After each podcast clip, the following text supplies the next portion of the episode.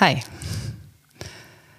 Ähm, lange Zeit hat mich die relativ banale Partyfrage und was machst du so äh, ins Straucheln gebracht, weil ich nicht so richtig wusste, was ich darauf antworten soll.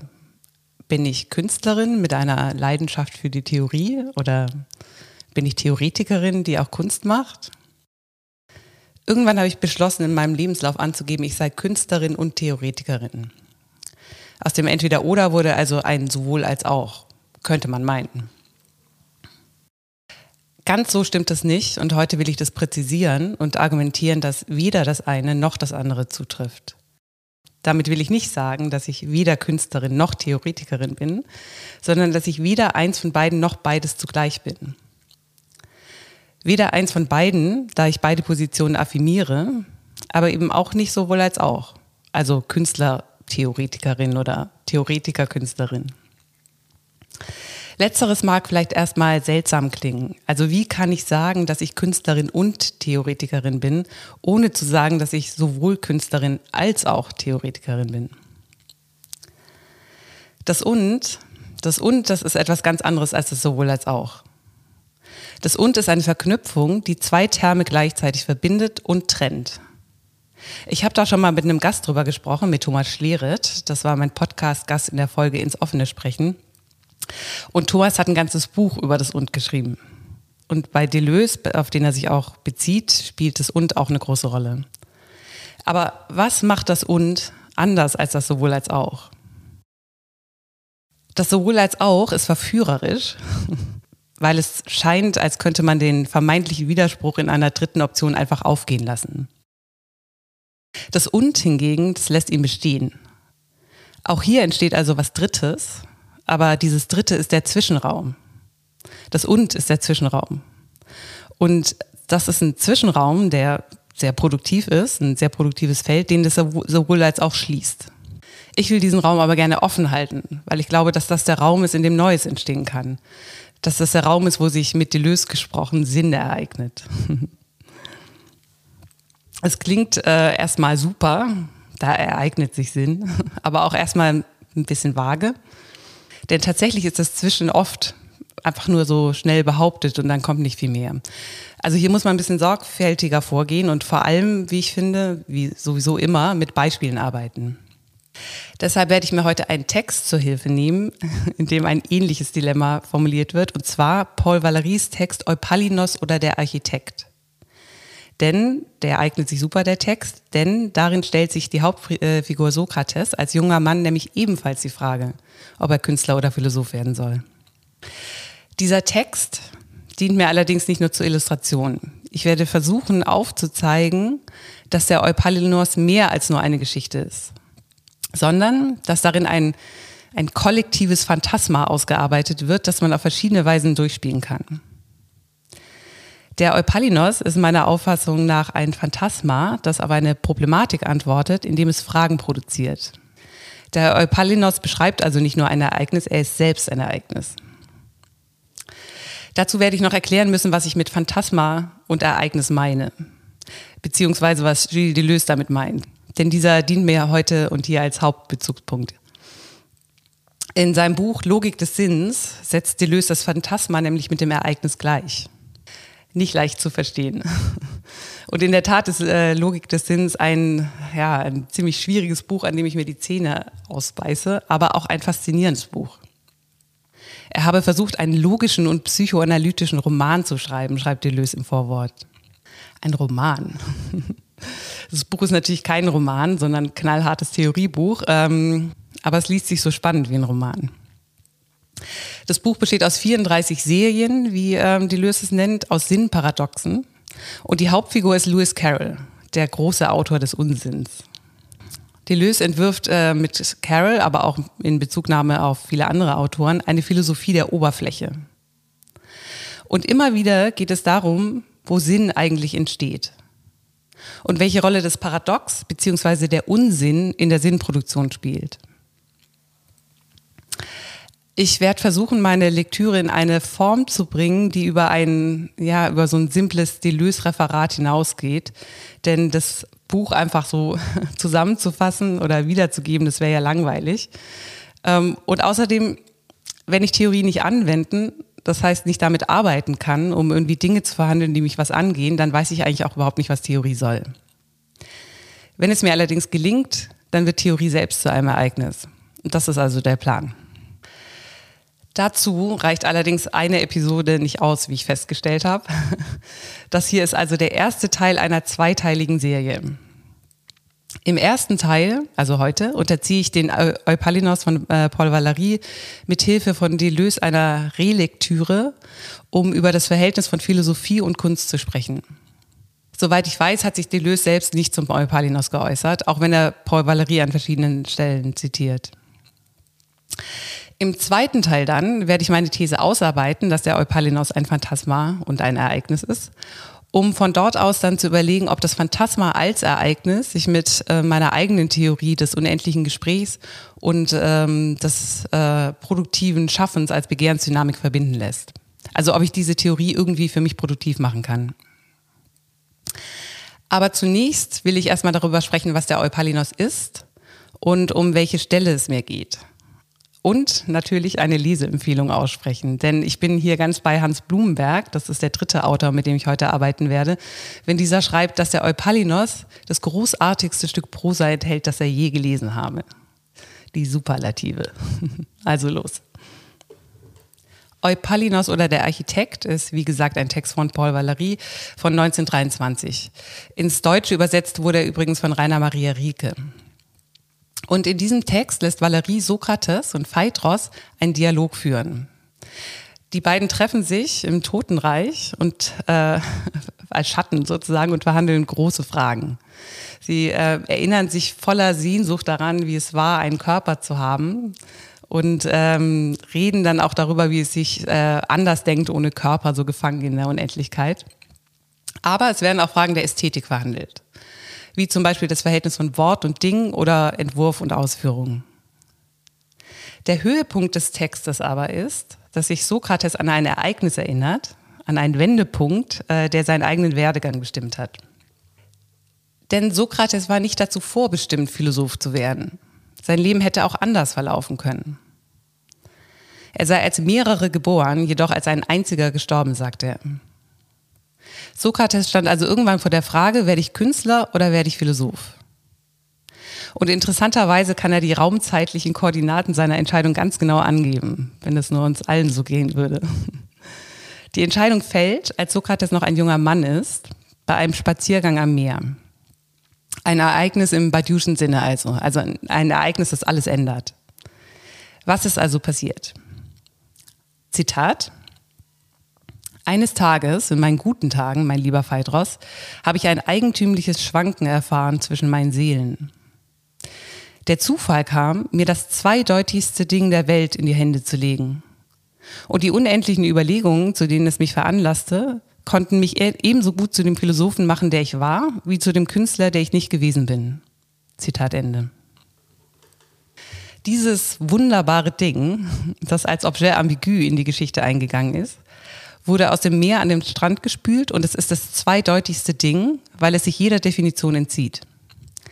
Sokrates kann nicht sagen, ob dieses Ding menschgemacht oder von der Natur geformt ist. Zitat. Wer hat dich gemacht? dachte ich. Du erinnerst an nichts, gleichwohl bist du nicht gestaltlos. Bist du ein Spiel der Natur, o du Namenloses, das mir, zuge das mir zugekommen ist durch die Götter mitten unter den Abfällen, die das Meer diese Nacht zurückgestoßen hat? Zitat Ende. An diesem paradoxen Objekt entzündet sich jetzt für Sokrates eine Frage. Und zwar eine Frage, die eine Entscheidung verlangt. Was anfangen mit diesem Ding, das sich jeder Befragung verweigert? Soll er sein Leben dem Bauen oder dem Erkennen widmen? Und dann? Und dann auf einmal warf ich es zurück ins Meer. What? Was ist denn jetzt los? Halten wir schon mal fest. Sokrates stößt auf eine Problematik, die sich als Frage darstellt und zu einer Entscheidung führt. Die Problematik würde ich so formulieren. Wie mit dem nicht assimilierbaren umgehen? Diese Problematik wird aufgeworfen durch das Objekt ambigu. Es wird ihm gewissermaßen in die Hände gespielt. Und das Objekt markiert für ihn den Punkt einer Entscheidung, bauen oder erkennen. Und diese beiden Optionen sind aber nicht, die sind nicht wirklich Lösungen, sondern eigentlich lassen sich diese beiden Optionen in weitere Fragen übersetzen. Denn was ist denn der Unterschied zwischen Bauen und Erkennen? Was unterscheidet denn den Künstler vom Philosophen? Meine Antwort darauf wäre, sie stellen unterschiedliche Fragen. Die Künstlerin fragt nicht ontologisch, was ist das oder was bedeutet das? Die Künstlerin fragt, was kann ich damit machen? Nicht etwa, weil die Künstlerin irgendwie pragmatischer oder cleverer wäre als die Philosophin, sondern weil sie die existenzielle Frage, die uns alle umtreibt, schon sehr früh sublimiert hat. Als gespaltene Subjekte, gespalten in Unbewusstes und Bewusstes, stoßen wir ständig auf das Fremde, nicht nur in der Welt, sondern auch in uns selbst. Und wir fragen uns, was das bedeutet. Damit kann man jetzt unterschiedlich umgehen. Zum Beispiel wissenschaftlich, indem man nach Gesetzen und Ursachen sucht. Oder hermeneutisch, indem man die Dinge auslegt. Oder psychoanalytisch, indem man Symptome auf Verdrängungen zurückführt. Oder eben künstlerisch, indem man die Dinge aufgreift und sich fragt, was man damit machen kann. Und was macht Sokrates? Er reagiert impulsiv. Er wirft das Objekt, wie er betont, auf einmal zurück ins Meer. Seine Reaktion ist also sehr spontan, also eher Reflex als Entscheidung, weil er das Objekt nicht aushalten kann. Und aus dieser impulsiven Reaktion leitet er jetzt ab, dass er offensichtlich kein Künstler sein könne, sonst hätte er das Objekt behalten. Also wird er Philosoph. Er kommt also zu der Philosophie über einen Ausschluss. Was ihn zum Philosophen werden lässt, und das ist wichtig, ist nicht etwa, dass er die Frage, was ist das, was bedeutet das, beantworten kann, sondern gerade, dass er sie nicht beantworten kann. Aber was ist das für eine Philosophie, die sich dessen entledigen muss, was sie nicht einordnen kann? Na, zum Beispiel die platonische Philosophie. In der Ideenlehre gibt es für jedes Abbild ein Urbild ein Ding, das sich nicht einordnen lässt. Das ist, das ist nicht vorgesehen. Und das macht das Objet ambigu so gefährlich. Das betont auch Hans Blumenberg. Der schreibt, dass die Relevanz des Objet ambigu gerade darin liegt, dass es in einer platonisch aufgefassten Welt nicht vorkommen kann. Es gibt also einen Rest, einen Überschuss, etwas nicht Assimilierbares, das aus der platonischen Welt herausfällt. Ein Etwas. Auf diese Beobachtung stößt man übrigens auch bei Deleuze in Logik des Sinns. Ähm, dieser äußert sich zwar hier, wie gesagt, nicht zum Eupalinos, aber zum Platonismus. In Logik des Sinns fragt sich Sokrates, Zitat, gibt es eine Idee von allem, selbst noch vom Haar, vom Schmutz und vom Dreck? Oder gibt es etwas, das unentwegt und beharrlich der Idee ausweicht? Zitat Ende. Gibt es einen Rest, den die platonische Philosophie nicht fasst? Gibt es. Bei Valerie ist dieser Rest des Objets ambigu. Aber wir finden ihn auch in vielen anderen Theorien, und zwar unter wechselnden Namen.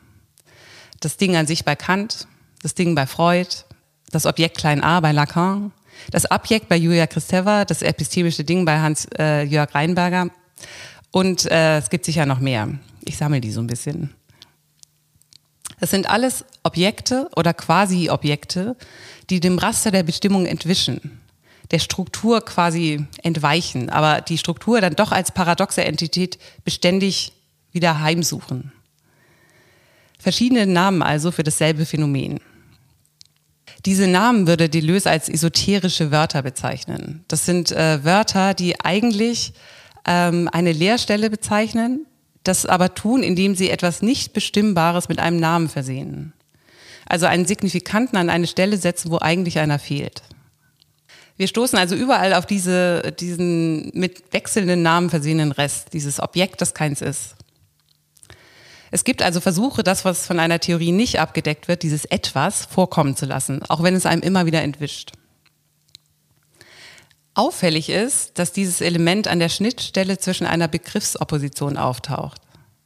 Zwischen Denken und Sein, Körper und Geist, Innen und Außen, Bewussten und Unbewussten, Theorie und Praxis, Frage und Antwort, Urbild und Abbild. Es kommt immer wieder vor, scheint also äußerst wichtig zu sein.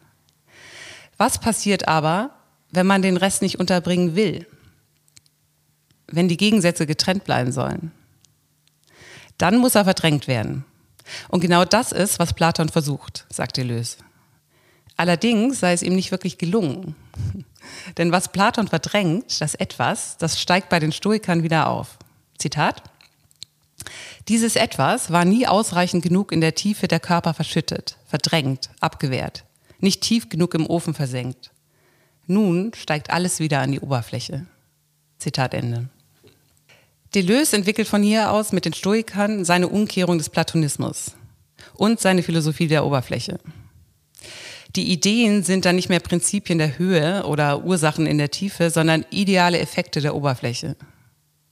Der Sinn ist also nicht irgendwo platziert und muss äh, ausgebuddelt oder eingefangen werden, sondern entsteht erst, ereignet sich. Und dieses Ereignis ist das äh, Phantasma. Also Sinn ist das Phantasma als Ereignis. Aber ich greife schon wieder vor, dazu komme ich später. Erstmal zurück zum Eupalinos. Beziehungsweise zu Sokrates am Scheideweg. Hätte die Szene auch anders ausgehen können? Was wäre, wenn Sokrates das Objekt nicht zurück ins Meer geworfen hätte? Hätte er dann wirklich nicht Philosoph werden können? Wäre er dann tatsächlich Künstler geworden? Wie stünde es denn mit einer Philosophie, die den Rest, das Es, das Etwas nicht verdrängt, sondern ihm Raum macht? Wäre das dann nicht so eine Art äh, Kunstphilosophie oder Philosophiekunst? Das wäre ein möglicher Ausgang der Geschichte. Also hier wären wir dann beim sowohl als auch angelangt. Und philosophisch gesehen kann man sagen, das wäre vielleicht der Übergang von einer Philosophie des Seins, also eine Philosophie, die sagt, es ist entweder dies oder das, entweder Künstler oder Philosoph, zu einer Philosophie des Werdens. Aus Künstler und Philosoph wird dann der Künstlerphilosoph. Also nicht mehr die platonische Dialektik der Gegensätze, sondern eine Dialektik, die mit dem Widerspruch umgeht, indem sie beide Gegensätze in einem dritten aufhebt. Ich will aber noch ein bisschen weiter. Was wäre denn, wenn Philosophie und Kunst gar kein Widerspruch wäre? Also gar kein Widerspruch, der in einem dritten aufgehoben werden müsste. Das zeigt sich am Umgang mit dem Nicht-Assimilierbaren. Und damit meine ich nicht einfach Ambiguität, also Mehrdeutigkeit. Das Nicht-Assimilierbare, das ist mehr als das. Es ist das Unmögliche, das, was in keine Ordnung passt. Mit Lacan gesprochen wäre wär das das Reale. Mit Deleuze das Paradox. Erst als Paradox entfaltet das Objet ambigu seine gefährliche Relevanz. Und vielleicht heißt es deshalb in der Rieke-Übersetzung auch das zweideutigste Ding, nicht das Zweideutige. Seit wann kann man denn zweideutig steigern? Was also, wenn das Paradox weder aufgehoben noch in die Ordnung integriert werden müsste, sondern das Denken wie die Kunst mobilisieren würde, antreiben würde? Dann wären beide Verfahren, nämlich die philosophische Frage, was ist das, was bedeutet das, und die künstlerische Frage, was kann ich damit machen, dann wären beide Verfahren gar nicht so unähnlich. Da Philosophie und Kunst ja das Wesentliche gemeinsam hätten, nämlich, dass sie angesichts des Nicht-Assimilierbaren erstmal beginnen zu fragen. Und das erscheint mir sehr vielversprechend. Und ich glaube, das ist es, worum es im Eupalinos eigentlich geht. Also gar nicht um die Frage, werde ich Künstler oder Philosoph, sondern darum, dass dem Rest in beiden Fällen ein Platz eingeräumt werden muss, weil sich am Rest, am Objet ambigu, Fragen entspinnen. Allerdings ist das mit der platonischen Philosophie nicht zu machen. Schon Hans Blumberg hat festgestellt, dass sich der platonische Sokrates bei Valerie, also im Eupalinos, durch das Gespräch im Hades nach und nach in einen antiplatonischen Sokrates verwandelt. Der Text beschreibt also einen Prozess, dessen Wendepunkt die erinnerte Szene am Strand ist. Er beschreibt einen Wandel von einer Philosophie des Seins zu einer des Werdens. Allerdings, das möchte ich hinzufügen, eine Philosophie des Werdens ohne Aufhebung. Sokrates wird eben nicht Künstlerphilosoph. Sind wir damit also beim Weder noch? Also weder Künstler noch Philosoph? Ja und nein. Es ist ein Weder noch, jedoch eins, das beide Positionen bejaht, statt sie zu einer zu verschmelzen. Wie ist das möglich? Weil, wie gesagt, Kunst und Philosophie gar keinen Widerspruch darstellen sondern gemeinsam haben, dass sie vom Widerspruch bewegt werden. Man muss sich also weder entscheiden, noch beides sein.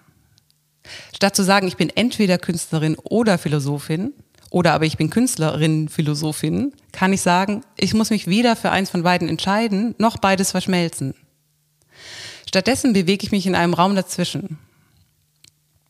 Dieser entsteht dadurch, dass beide etwas gemeinsam haben. Sie haben etwas gemeinsam, das aber keinem von beiden gehört. Ein gemeinsames Drittes, das keinem gehört. Hm. Klingt gut, aber immer noch etwas zu abstrakt. Vielleicht kann ich das am Beispiel des Gesprächs noch etwas besser erklären. Bei einem guten Gespräch hat nicht entweder der eine oder der andere recht. Das ist es, was es vom Streitgespräch unterscheidet. Aber es ist auch nicht so, dass man am Ende einfach einen Konsens findet. Das ist ja, was ich Habermas so übel nehme, dass er so tut, als sei das ideale Ziel eines Gesprächs der Konsens. Finde ich überhaupt nicht, weil dann ist das Gespräch ja vorbei. Bei einem guten Gespräch geht es nicht darum, Recht zu haben. Es gibt kein Entweder-Oder, aber auch kein sowohl als auch. Bei einem guten Gespräch entsteht was Neues, etwas Drittes. Und das ist das Gespräch selbst. Und das ist etwas, das keinem von beiden gehört. Das haben auch übrigens Deleuze und Guattari immer wieder betont. Dass das, was zwischen ihnen entsteht, etwas Gemeinsames ist, das keinem von beiden gehört. Und die Frage, welche Idee kam denn jetzt von wem, bla bla bla, das ist also angesichts ihrer gemeinsamen Arbeit total unangebracht auch wenn die äh, Guattari-Fans und dann auf der anderen Seite die Deleuze-Fans äh, das teilweise nicht wahrhaben wollen. Und dann immer wieder dem einen oder dem anderen unterstellen, geklaut zu haben. Einseitigen Diebstahl gibt es aber beim Gespräch nicht. Darauf komme ich in der Fortsetzung dieser Folge dann noch etwas genauer zu sprechen. Die Frage Künstler oder Philosoph wird so gesehen genauso bedeutungslos wie die Frage Deleuze oder Guattari. Weder noch. Weder Deleuze oder Guattari noch die Verschmelzung beider zu einer Person, also Deleuze-Guattari oder Guattari-Deleuze. Und diese Unterscheidung, all das, findet sich angelegt schon im Eupalinos. Jedenfalls kann man ihn so durchspielen. Und deshalb möchte ich die Szene am Strand nochmal wiederholen, und zwar Schritt für Schritt. Und diesmal mit Deleuze und seiner Theorie der divergierenden Serien, die er in Logik des Sinns entwickelt. Bear with me. Deleuze kritisiert die Metaphysik und die Transzendentalphilosophie gleichermaßen. Er sagt, dass die Philosophie den Sinn üblicherweise entweder in der Höhe sucht, also in irgendeinem höheren Prinzip, das kann jetzt Idee heißen oder Gott, oder sie sucht ihn in der Tiefe. Das heißt, sie verortet den Sinn im Ich, das die Weltdenken bestimmt oder sich einen Reim auf seine Erfahrungen äh, zu machen versucht. Ob himmlisches Prinzip oder Tiefe des Menschen, jedes System braucht einen Punkt der Wahrheit eine Verankerung oder sowas wie eine Öse, in der alle Fäden verknotet werden können. Das, was alles zusammenhält, ein Wahrheitsgaranten. Und dieser kann im Außen beziehungsweise im anderen gefunden werden, zum Beispiel in Gott, oder aber im Innen, zum Beispiel in Descartes, ich denke, also bin ich. Wenn nichts in letzter Instanz über die Wahrheit urteilen kann, dann kann es keine Wahrheit geben und somit keinen Sinn. Oder? Nicht für Deleuze. Sinn entsteht weder in der Höhe noch in der Tiefe, sondern im Dazwischen auf der Oberfläche. Und wie soll das jetzt gehen? Also wenn es doch gerade hieß, dass es einen Punkt geben muss, in dem alles zusammenläuft, äh, weil sonst alles auseinanderfällt. Den gibt es bei Deleuze auch, aber weder im Außen noch im Innen, sondern zwischen Innen und Außen. Allerdings ist dieser Punkt kein Signifikant, sondern ein fehlender Signifikant. Das ist eher so ein leeres Feld, das auf der Oberfläche wandert und dann beständig den Sinn verschiebt. Hier ist Deleuze äh, ganz Strukturalist. Sinn ist für ihn eine Struktur und jeder Struktur muss ein Element fehlen, sonst gäbe es keine Bewegung, sondern Sinn als Stasis. Für eine Struktur wiederum braucht es mindestens zwei Serien, die irgendwie miteinander kommunizieren, irgendwie verknüpft sind. Mindestens.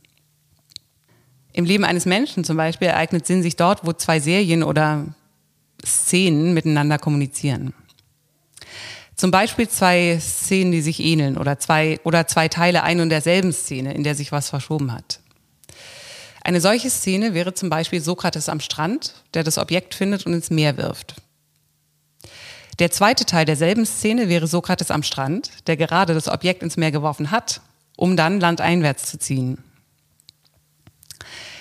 Diese beiden Szenen haben manches gemeinsam, anderes nicht. In beiden Fällen kommt natürlich Sokrates vor und der Strand.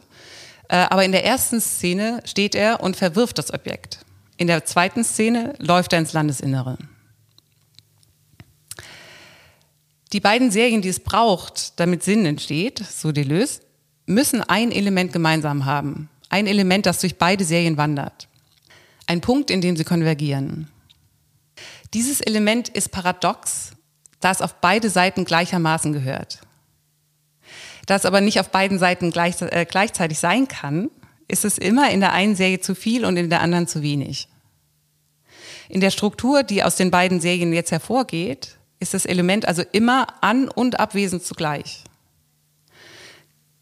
Der Eupalinos liefert uns ein Paradebeispiel für dieses paradoxe Element, nämlich das Objet ambigu. In der ersten Szene ist es zu viel, weil es aus dem Meer und damit aus der Verdrängung auftaucht, ohne dass es einzuordnen wäre. Und in der zweiten Szene ist es zu wenig, wenn Sokrates es zurück ins Meer wirft, da es in der Welt, in die es geworfen wurde, nun fehlt. Erst dadurch, dass die beiden Serien jetzt miteinander kommunizieren, entsteht der die Serien verbindende Sinn. Und um zu kommunizieren, brauchen sie eben diesen gemeinsamen Fluchtpunkt. Und an dem paradoxen Element, sagt Deleuze, entspinnt sich immer eine Frage. Zum Beispiel, was ist das? Oder was kann ich damit machen? Für Sokrates wird das Objet ambigu zum Ort der Frage, soll ich Künstler werden oder Philosoph? Will ich bauen oder erkennen? Und jetzt könnte man denken, dass die Lösung des Problems seine Entscheidung ist, Philosoph zu werden. Ich glaube aber, das ist nicht der Fall.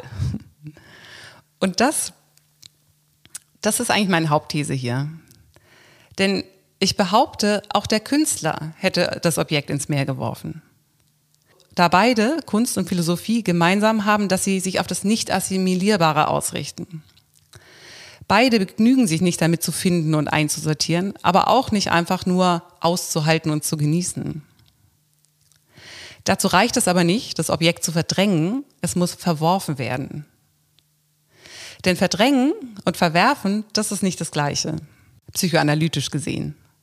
Verdrängen kann man nur, was im System schon als signifikant enthalten ist. Und was verdrängt wird, das ist jetzt klassischer Freud, das kehrt als Symptom zurück. Doch das nicht assimilierbare, das ist kein Signifikant. Es kommt im System ja gerade nicht vor. Es ist verworfen, nicht verdrängt. Was verworfen ist, hat nie einen Platz im Symbolischen gehabt. Und wenn es wiederkehrt, dann im Realen. Somit markiert also das Verworfene, das unmögliche Objekt, den Platz des Nichtsinns, und zwar mitten im Sinn. Es ist der Ort des Paradoxes, aber auch der Ort der Frage und somit der Ort der Produktion. Ich behaupte also, die Lösung, die Sokrates auf die Problematik, wie gehe ich mit dem Nicht-Assimilierbaren um, findet, die eigentliche Lösung ist es, das paradoxe Ding zu verwerfen. Und zwar nicht nur für Sokrates den Philosophen, sondern auch für Sokrates den Künstler. Er muss sich dieses unerträglichen Dings, von dem er sich gleichermaßen angezogen und abgestoßen fühlt, entledigen, um, wie er sagt, dem aufreizenden Bilde seines Fundes zu entkommen entkommen. Hier kommt also wieder die Flucht ins Spiel. Und mit der Flucht das Begehren. Denn die Flucht, das nicht hier, Hörerinnen meiner letzten Episoden werden sich vielleicht erinnern, das ist in meiner eigenen Theoriebildung die Formel für das unbewusste Begehren. Und über das Begehren als Flucht kommen dann auch Deleuze, Lacan und Paul Valéry zusammen. Denn das Objekt des unbewussten Begehrens nach Lacan ist eins, das man verloren, aber nie besessen hat. Das klingt doch sehr nach dem paradoxen Element bei Deleuze. Und das paradoxe Element bei Deleuze ist also das Objekt, klein a bei Lacan, ist das Objet ambigu bei äh, Paul Valéry. Alle drei initiieren eine Suche, die gleichzeitig eine Flucht ist. Sokrates will sich das Objet ambigu nicht einfach entledigen, also wieder verdrängen. Er will ihm entkommen. Und zwar, um von ihm weiter heimgesucht zu werden. Und das zeigt sich am nächsten Satz, den man leicht überliest. Zitat, wie anders sollte ich das anstellen, als auf dem Umweg, durch den ich die Schwierigkeit selbst unendlich vergrößerte. Zitat Ende. Sokrates verdrängt den Rest also nicht einfach wieder, sondern er verwirft ihn, weil er die Schwierigkeit ins Unendliche vergrößern will. Er will vom Objekt heimgesucht werden. Er will, dass es ihn verfolgt. Er will, dass ihn verfolgt, was ihn antreibt. Weil erst mit der Flucht des Begehren ins Spiel kommt und mit dem Begehren die Produktion.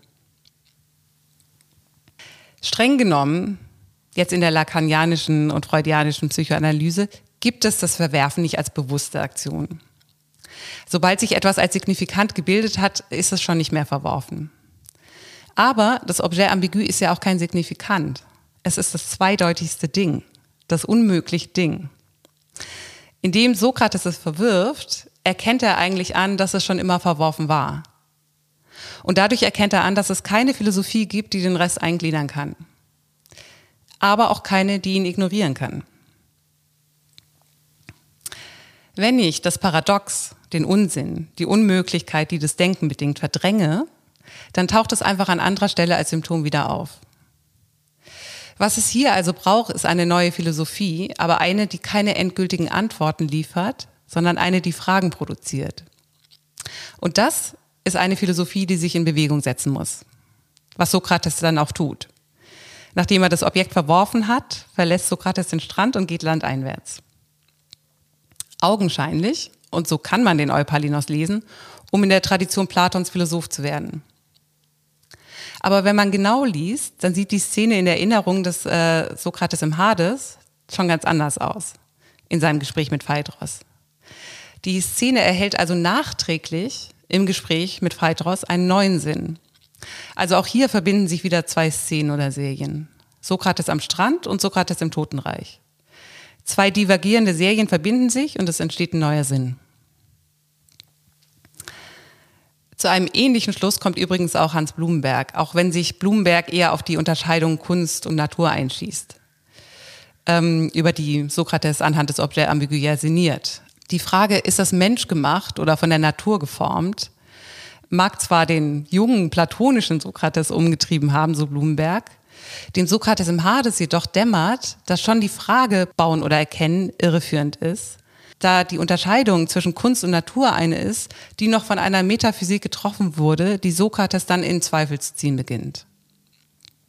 Und genau hier wird aus dem platonischen Sokrates der antiplatonische Sokrates. Der Sokrates äh, von Paul Valéry. Der Sokrates, der sich einer Philosophie des Werdens zu und damit von Platon abwendet. Auch für Blumenberg hat Sokrates sich also schon dann auf den falschen Weg begeben, als er das ähm, Objet ambigu zum Ort einer Entscheidung macht. Zitat, er hätte also auch dann einen falschen, und das heißt immer philosophischen Ansatz gefasst, wenn er sich dafür entschieden hätte, diesen Gegenstand als Kunstwerk anzusehen und genießen zu behalten. Die Frage, nicht eine der möglichen Antworten, war die festliegende Vorentscheidung. Das heißt also, als Sokrates noch platonisch dachte, hat er auch platonische Fragen gestellt, die auf der falschen antithetischen Grundannahme fußen. Wenn Sokrates das Objekt also zurück ins Meer wirft, und ich würde das eben gerne steigern und sagen, dass er es verwirft, dann, weil er sich auf die Suche nach anderen Fragen begibt. Kunst oder Philosophie ist also die falsche Frage. Beziehungsweise wie jede Frage produziert sie nicht Wahrheit, sondern allein lokale Lösungen, lokale Antworten.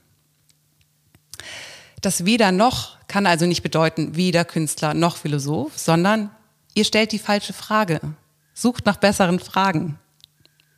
Und das geschieht im Zwischen. Denn mit seiner vollen Ambivalenz konfrontiert uns das Objekt erst am Strand. Der Strand, diese Uferzone zwischen Land und Meer, das ist der produktive Raum der Fragen. Dieser Raum, dieses Zwischen, ist bei Deleuze ein idealer Raum. Ein idealer Raum, in dem ein ideales Spiel stattfindet. Und das ideale Spiel ist voller Bewegungen, scheint aber über keinerlei Regeln zu verfügen und kennt weder Gewinner noch Verlierer. Und damit unterscheidet es sich von den Spielen, die wir kennen. Die Spiele, die wir kennen, das sind alles Versuche, den Zufall ins Spiel zu bringen, allerdings nur an bestimmten Punkten. Es gibt aber auch Spiele, und Deleuze verweist ja auf die Spiele, die Lewis Carroll in Alice im Wunderland zeichnet. Es gibt auch Spiele, in denen die Regeln mit jedem Spielzug neu erfunden werden. Ein anderes Beispiel, das mir noch so einfällt, wäre wär Calvin Ball, also das Spiel, das Calvin und Hobbes spielen. Allerdings stimmt es auch nur bedingt, denn auch hier gibt es zwar eine ständige Regeländerung, aber es gibt auch eine Meta-Regel, nämlich die, dass sich die Regeln ständig ändern müssen. Das sind also alles nur Annäherungen. Annäherung deswegen, weil das ideale Spiel, das den Zufall nicht nur an bestimmten Punkten zulässt, sondern sich ihm komplett ausliefert, sagt Deleuze, das vermag kein Mensch und kein Gott zu spielen. Denn damit, wir erinnern uns, wäre ja wieder ein Punkt gesetzt, auf den alles zuläuft. Das ideale Spiel hat also keine Spieler. Zitat. Es ist ein dem Denken und der Kunst vorbehaltenes Spiel, in dem es nur noch zu Siegen für diejenigen kommt, die zu spielen, das heißt, den Zufall zu bejahen und zu verzweigen wussten, anstatt ihn zu teilen, um ihn zu beherrschen. Zitat Ende. Moment, was ist damit gemeint? Ich fühle mich ja geehrt, dass dem Denken und der Kunst ein solches Vermögen zugeschrieben wird, aber trotzdem, was ist damit gemeint? Ich stelle es mir so vor. Ich habe zum Beispiel zwei Spiele, die nichts miteinander zu tun haben. Sagen wir mal Schach und Tischtennis. Aber auf einmal taucht ein Spielstein aus dem einen Spiel auf dem Spieltisch des anderen auf. Zum Beispiel der Tischtennisball auf einem Schachbrett. Auf diesem Schachbrett nun gibt es weder ein Feld für den Ball, noch irgendwelche Zuschreibungen und Regeln, die es irgendwie möglich machen würden, ihn in das Spiel zu integrieren. So wie ja auch das Objet ambigu auf einmal an den Strand gespielt wird. Oder wie ein unbewusstes Element, das auf einmal in der Realität auftaucht. Ein wahres Ereignis also. Jetzt kann ich unterschiedlich darauf reagieren. Ich kann das fremde Element behalten, dann hört aber das Schachspiel auf ein Schachspiel zu sein. Vielleicht wird es dann dadurch zum Kunstwerk. Das ist aber nicht, was Deleuze mit der Kunst vorbehalten meint. Das wäre ja wie Sokrates, der das Objet ambigu behält und dann zum Künstler wird. Also das Objet ambigu als Found Object. Zu einfach. Nächste Möglichkeit. Ich ignoriere den Ball, beziehungsweise verdränge, dass es ihn gibt. Und es wird mir mal besser, mal schlechter gelingen. Vielleicht will ich jetzt meinen Springer auf dem Feld setzen, das zur Hälfte vom Ball belegt ist, und dann stehe ich schon vor einem Problem. Oder aber, dritte Möglichkeit, ich betrachte den Ball als Ding einer anderen Ordnung, als Verworfenes, das ich zwar nicht äh, integrieren kann, das aber trotzdem alles verändert. Und zwar, weil dieser Einbruch oder Einfall von außen hat aufscheinen lassen, wo die Grenzen meines Spiels verlaufen. Und damit beginnt ein neues Spiel, und zwar ein Spiel an der Grenze. Ein Spiel, das, wie Deleuze schreibt, am Scharnier der beiden Spieltische stattfindet. Im Zwischen. Man kann nicht sagen, dass hier nun die Regeln des einen Spiels gelten oder die Regeln des anderen Spiels oder dass beide gelten oder keine. Hier müssen ganz neue Regeln erfunden werden. Was erstmal unsinnig erscheint. Denn was wäre das denn für ein Spiel, das ohne Spieler und mit einem Springer und einem Ball beginnt? Wo kann man sich denn sowas vorstellen? Naja, bei Carol eben zum Beispiel. Also in der Kunst. Aber auch in einem Denken, das den Zufall bejaht was dann unter Umständen zu einem Paradigmenwechsel im Denken führt. Was nicht das Gleiche ist, wie einfach das Feld des Wissens auszudehnen, sondern ein Denken des Spiels, das das Paradox zum zentralen Element macht. Dieses Spiel, so Deleuze, Zitat, kann nur gedacht und sogar nur als Unsinn gedacht werden. Und doch ist es die Wirklichkeit des Denkens selbst. Es ist das Unbewusste des reinen Denkens.